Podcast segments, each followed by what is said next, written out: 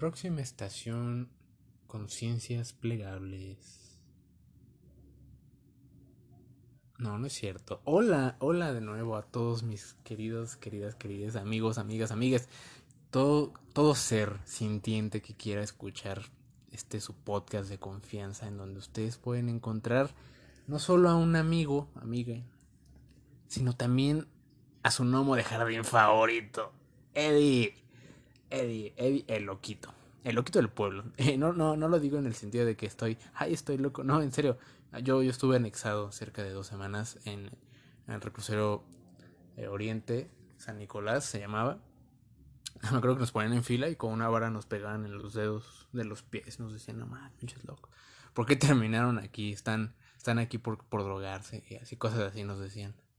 Y nos bañaban con agua fría y nos grababan y cosas así muy, muy, este, pues muy, muy dinámico, ¿no? El asunto. Pero bueno, hoy quiero conversarles un poco, eh, haciendo un poco de referencia también a, a la edición anterior del podcast, que fue Nomos, Miedo y mucha incertidumbre.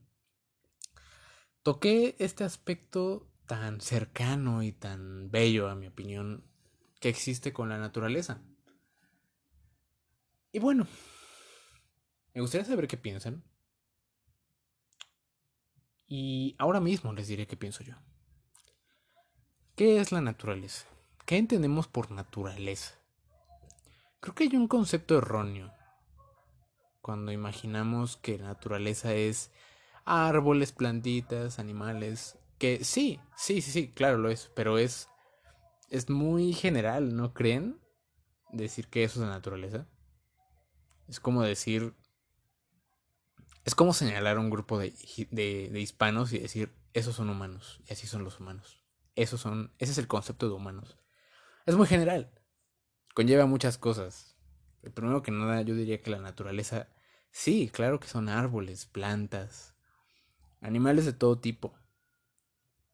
Pero también son bacterias, también son parásitos, virus, planetas, cuerpos celestes, estrellas, galaxias, nebulosas, anomalías, como lo serían los, los llamados, este, las demás singularidades, ¿no? En la ciencia ficción.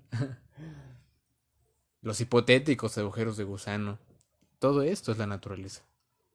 Entonces la naturaleza es todo lo que estaba antes que nosotros. Mm, sí y no. Porque nosotros no somos ajenos a la naturaleza. Y, aquí es el meollo. Creo que nos hemos separado mucho de nuestra naturaleza. Y hemos hecho una, un binarismo, una dicotomía entre lo que es ser un humano, entre la humanidad y la urbanización y la naturaleza. Y nos hemos construido un panorama de que hemisferio izquierdo son muchos árboles y tucanes por alguna razón. Y hemisferio derecho es eh, este, plantas este, nucleares y hombres en traje por alguna razón y cosas así, ¿saben? Eh, yo pienso que la propia urbanización es la naturaleza, porque es el avance evolutivo natural propio de nuestra, de nuestra especie. Pero lo que yo llamaría naturaleza trasciende nada más lo, lo verde. Pero bueno, una vez que ya aclaré qué es la naturaleza para mí, porque esta es mi, mi visión tan subjetiva como siempre, yo quisiera preguntarles, y no pueden responder claramente porque ustedes no son más que oídos ahora mismo. Me gustaría que hubiera comentarios en esta cosa, pero no sé si las haya. ¿Quién sabe? Ahí me lo mandan por Instagram o algo. Pero me gustaría preguntarles, ¿qué es para ustedes la naturaleza? ¿Se sienten apegados a la naturaleza? Yo sí. Creo que la naturaleza, como la conocemos, existe de muchas, muchas, muchas maneras. Y digo que nos hemos desapegado, no en el sentido de que dejemos de hablar con los árboles, sino que creo que hemos dejado de escucharnos, percibirnos, visualizarnos y entendernos a nosotros como seres que están conectados con el todo.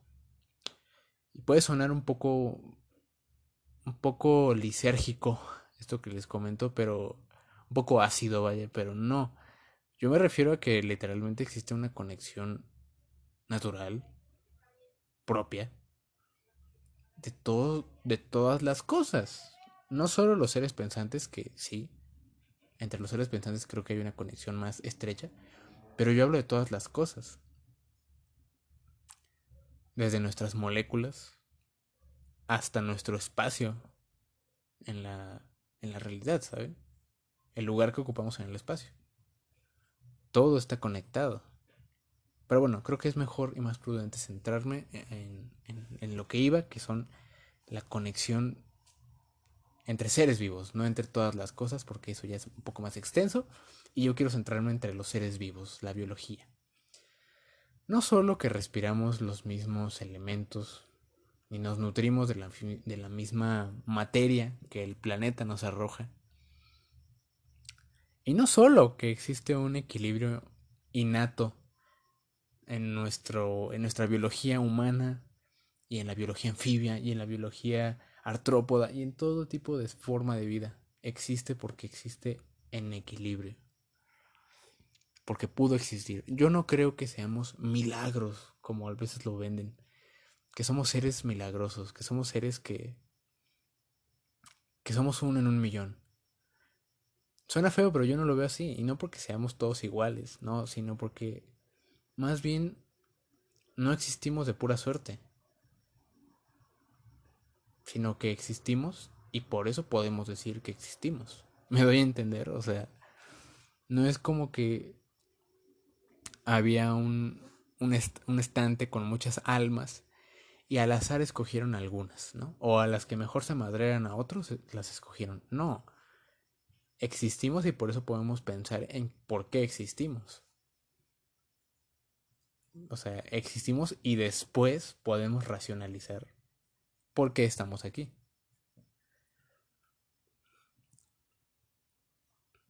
Entonces, ¿realmente somos uno con la naturaleza?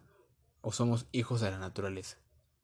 Que es algo que he escuchado mucho, ¿no? De que somos, somos hijos de la naturaleza, ¿no? De, de, de toda la creación.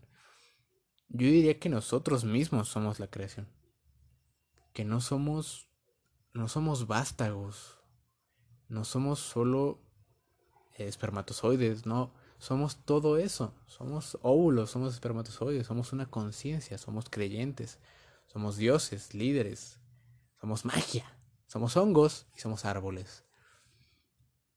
Y no de una forma metafísica en donde nuestra conciencia existe en todas las cosas, no. Sino que venimos de la misma venimos de la misma sopa primordial que este planeta era antes de que pudiéramos llamarlo vida, ¿saben? Del mismo engrudo venimos todos. De las mismas moléculas y de los mismos átomos y de las mismas singularidades. Venimos de una sola singularidad, de una sola coincidencia que fue la creación de la vida. Y de ahí de ahí residimos todos. Y eso no nos hace hermanos y hermanas que sí, lo somos también, porque somos todo eso y más, ¿saben? Pero también nos hace una misma fuerza, una misma manifestación, vamos a llamarle, la manifestación que es la vida. Impuesta, sí, quizás, porque no la pedimos. Impuesta por quién? No me importa realmente quién nos impuso la vida, además de mis jefes. Pero existimos, ¿saben? O sea, esa es la relevancia, que existimos y reclamamos nuestra existencia al experimentar, al, al tener este, estas vivencias y este vínculo con todo lo que nos rodea, a toda escala y a toda materia. El episodio pasado les comenté acerca de estos seres mágicos, gnomos, duendes, aluches, em, los fey, ese tipo de criaturas que existen y que están dotadas de cualidades mágicas y muy, muy, muy emparentadas, muy cercanas con la naturaleza, ¿no? Con esas cuestiones de la naturaleza como es la lluvia, la tierra, el viento, etc.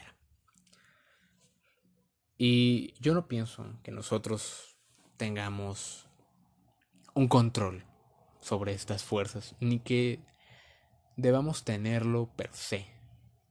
Porque no se trata de gobernar, creo yo. Creo que hemos descuidado mucho que nosotros no existimos, o creo yo, en mi, en mi forma de verlo, no, no les quiero imponer nada, pero en mi forma de verlo, que no existimos para gobernar o imponer, no existimos para, para instituir algo, un decreto. No. Creo que existimos en un perfecto equilibrio y en un perfecto balance. Y que hemos descuidado ese balance y ese apego y esa unión a todo lo que somos, tanto nuestros prójimos seres humanos como otros animales con Y. Y así también otras formas de vida, que a pesar de que no pueden expresarse como nosotros, existen y su vida no vale ni menos ni más que la nuestra. Vale exactamente lo mismo, que desde muchos puntos de vista puede debatirse cuánto vale la vida, pero no es el tema. Entonces, les vuelvo a preguntar, ¿sienten realmente ustedes una unión cercana, fuerte, con lo que llama naturaleza? Hay una corriente teológica que se llama panteísmo. No sé si la conozcan, pero muy a grandes rasgos el panteísmo es que si existe un Dios o una conciencia creadora, no puede ser nada más que todo lo que podemos ver. Es decir, que la existencia misma es la manifestación física y espiritual de lo que podemos llamar Dios. Y eh, es un pensamiento que a mí me gusta. Me gusta mucho jugar con él e imaginármelo y plantearlo porque se me hace muy coherente. Yo no me imagino a un señor barbón en una silla a 500 kilómetros fuera de la atmósfera. Yo me imagino, y es que eso es humanizarlo, eso es darle una forma humana, eso es una proyección, de nuevo, de querer ese control sobre todas las cosas, pero realmente no, o sea, no. ¿Por qué tiene que ser así? En primer lugar, ¿por qué tiene que tener el cuerpo de un hombre blanco? Un hombre blanco heterosexual un hombre blanco heterosexual cisgénero. O sea, es, es, es absurdo. Es, es, es, una... Me están vendiendo algo muy absurdo a mí, sinceramente. No quiero ofender a nadie, ¿no? Pero, a mi opinión, con todo respeto, yo lo encuentro bastante absurdo. ¿Por qué? Porque pienso que es bastante um, irracional que el ser creador tome la forma un hombre blanco heterosexual cisgénero. O sea, ¿por qué? ¿Por qué no puede ser cualquier otra forma, encarnación de un ser humano? ¿Por qué no puede ser una, una mujer? ¿Por qué no puede ser un hombre asiático? Entonces, o sea, ¿saben? O sea, a eso me refiero. Entonces hace absurdo concebir a Dios como un ser humano y se me hace más absurdo concebirlo como un, un individuo como un individuo, porque realmente eso le, le roba la cualidad de Dios. lo hace individual, lo hace uno solo. No es como que está en todas las cosas y así, es uno solo, se accede a él, se comunica a través de él. O sea, si realmente es creador de todo y omnipresente y omnisciente y, y, este y omnipotente, entonces, ¿por qué no está en todas partes y en todas las cosas, incluido yo? Se me hace mucho más racional que más que un individuo, el concepto o la forma de concebir a un, a un ser creador sea como una conciencia y nada más. Una conciencia, y ni siquiera eso, no, no necesariamente una conciencia. Digo conciencia porque así yo puedo empatizar más con él, ¿no? Pero ni siquiera eso, ni siquiera tiene por qué ser una conciencia. Pero si le llamamos ser, tiene que ser una conciencia, o al menos algún tipo de, forma de, existencia, Porque si no sería una fuerza, una fuerza creadora. Que también está bien verlo así. El Big Bang, vaya, por ejemplo, la teoría del Big Bang es una, una fuerza creadora. El Dios judío-cristiano es un ser creador. Entonces, ¿por qué tendría que limitarse a un individuo? Y por eso el panteísmo se me hace tan interesante. Porque siento que al decir la fuerza creadora o el ser creador habita en todas las cosas y no solo habita en ellas, es todas las cosas, o sea, todo lo que estamos viendo y experimentando es la propia experimentación de ese ser. O sea, estamos experimentando de ese mismo ser. Pero si está en todas las cosas y es todas las cosas, somos nosotros. Eso es a lo que quería llegar. Una conciencia no colectiva, sino única, que se reexperimenta a sí misma que toda la creación y todo lo que llamamos realidad o existencia o universo si, gustan, no me gusta tanto el término, pero... Eh, ajá, realidad. Es la reverberación no solo de un pensamiento, sino de una experiencia que es la vida misma. ¿Saben? O sea, todas las vidas que han existido existirán de todas las formas en todos los en todas las líneas del tiempo y el espacio, en cada dimensión de la realidad. Es la propia existencia reexperimentándose a sí misma. Como más que como un bucle, es como, imaginen solo como un, un prisma circular, una esfera. Disculpen, hubo un corte un poco abrupto porque entraron a darme mi ropita y entraron las perritas también y las saludé. Pero bueno, retomando. La existencia misma se imagina, o yo la imagino muchas veces como una, una esfera que tiene una, eh, por así decirlo, un, movimiento interno y externo que va de adentro hacia afuera constantemente. Entonces va eh, manifestándose, remanifestándose en diferentes niveles. Y existe y existe y existe y se va repitiendo a sí misma. Así es como yo concibo la realidad. Y más allá de eso que hay, más allá de la esfera, es que no hay más allá de la esfera, la esfera es, es todo. Más allá de, de la esfera es, es, un absurdo. Es como pensar... No hay, no hay nada, no hay nada que pueda haber, porque no hay conciencia, no hay espacio, no hay materia, no hay, no hay fuerza, no hay nada que pueda tomar un lugar en, en toda esta no existencia. Hay vacío, si le quieren llamar de una forma. Hay, hay no existencia, hay no vida, hay no pensamiento. Hay no. Bueno. Entonces me gusta, me gusta la postura panteísta, porque nos acerca no, no a Dios. Dios no es una persona, Dios es un concepto. God is a concept. Hoy es una canción, ¿no? De John Lennon.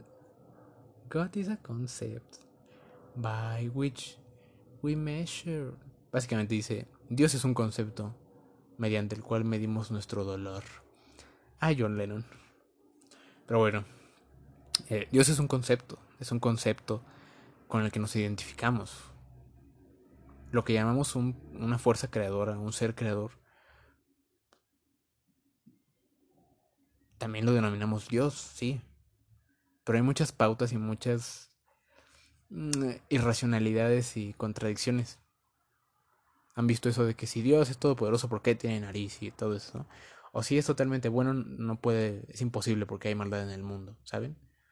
Entonces realmente eh, construir a un individuo o incluso a un concepto con la cualidad de Dios es muy difícil y al final no lo es. La idea de Dios creo yo solo puede encajar con la idea de que ese Dios, hoy, ese Dios sea la existencia misma toda la existencia misma. Y no es como que las paredes tengan ojos, sino que esa forma, esa forma de existir, no sea estrictamente un ser, sino una conciencia, les digo, una conciencia. ¿Y qué conciencia? Ninguna conciencia ajena de nosotros, la misma conciencia que se está repitiendo en nosotros mismos. Entonces nosotros estamos en este viaje espiritual para conocernos a nosotros mismos. Y la condición de nosotros mismos solo existe en este viaje espiritual. Entonces dirán, ¿cuál es el sentido de estar vivo? No hay sentido. No tiene sentido la vida, no tiene un porqué, no tiene un propósito. Y eso no es malo. Aprendemos a vivir en el absurdo de estar vivos. No tiene sentido, no vamos a ascender a Dios, no vamos a, a, conocer a Pachita, no vamos a ir con María Sabina, no, vamos a morir y vamos a dejar de existir. De esta forma, al menos, vamos a morir y aprendes a morir, aprendes a morir realmente. Aprendes que tu materia física no eres tú, tú eres una conciencia y un conjunto de experiencias cuyo esqueleto es nada más que el ego. La idea de yo soy Eddie. ¿Pero qué es Eddie? Eddie solo es un nombre. Nombre, ¿eh? porque no soy hombre. Eddie es una experiencia. Yo, yo soy una experiencia. Con el nombre que sea. Entonces, ahí está el encuentro con la naturaleza que es nuestro propio encuentro con toda la existencia y por ende con nosotros mismos. A lo largo de mi vida, yo me he dado cuenta que no somos, no somos personas realmente. O sea, no somos personas siendo espirituales. No hay tal cosa como, no hay tal cosa como la espiritualidad. No hay espíritu. No. Nuestra condición misma es espiritualidad. Y le llamamos espiritualidad a nada más que la condición en la cual existimos. Le pusimos espiritualidad, pero la espiritualidad, creo yo, va más allá de las palabras como para que se quede nada más en espiritualidad. Entonces, somos seres espirituales viviendo una experiencia humana, no humanos con experiencias espirituales. Somos la manifestación ya de una conciencia. Atrapada, más que atrapada, eh, experimentando en un cuerpo material. Quién sabe, quizás después de lo que nosotros los humanos hemos llamado muerte, hay muchas más formas de vida. Y yo no hablo de un cielo o un infierno. Simplemente otras formas de existir. Diferentes formas de manifestarnos. ¿Han visto Evangelion? Ahí hay un concepto muy interesante que se llama Creo que ya lo había comentado aquí, no recuerdo, pero se llama. Em, eh, ah, es un este. Es el proyecto. Es este. El proyecto de instrumentalización humana. Y lo que quiere hacer básicamente es que todos los seres humanos y todos los seres materiales, vivos, orgánicos, abandonen su cuerpo físico y se conviertan en espíritus que a su vez se van a unir todos en una tormenta enorme de espíritus que va a ser al final un solo espíritu, es decir, que todos compartamos sentimientos, pensamientos, emociones, y el objetivo no es que nos volvamos un solo ser, sino que todos nos entendamos. Se me hace muy chido. claro, el, anime lo ejecuta muy mal, muy maquiavélico, pero pero la idea me gusta, la idea se me hace muy de que sí, reunificarte con el espíritu mismo que tú ya eres y que tus congéneres que tus semejantes y que todo lo que tú puedes sentir ya es el espíritu. Y que tú no estás limitado a un cuerpo material, que tú eres toda la naturaleza que puedes experimentar. En esta y en las otras vidas. Bueno, les mando un caluroso abrazo a donde quieran que estén, que estén. Yo espero que se encuentren muy bien, sean felices les habló Eddie. Cuídense mucho, por favor. Sean felices, se los reitero. Si van a salir, recuerden protegerse, lleven cubrebocas. Espero que ya se hayan vacunado. Estén bien. Cuiden a sus seres queridos, amen mucho, rieguen las plantas de vez en cuando. Tengan cuidado, sean buenos. Y bueno, descansen. Hagan su tarea si quieren o si no, no la hagan. Nos vemos en otra edición de conciencias plegables, que espero sea pronto. Porque sí, será pronto, en una semana de hecho. Les mando un gran besito y unas buenas lunas. Nos vemos. Trurut.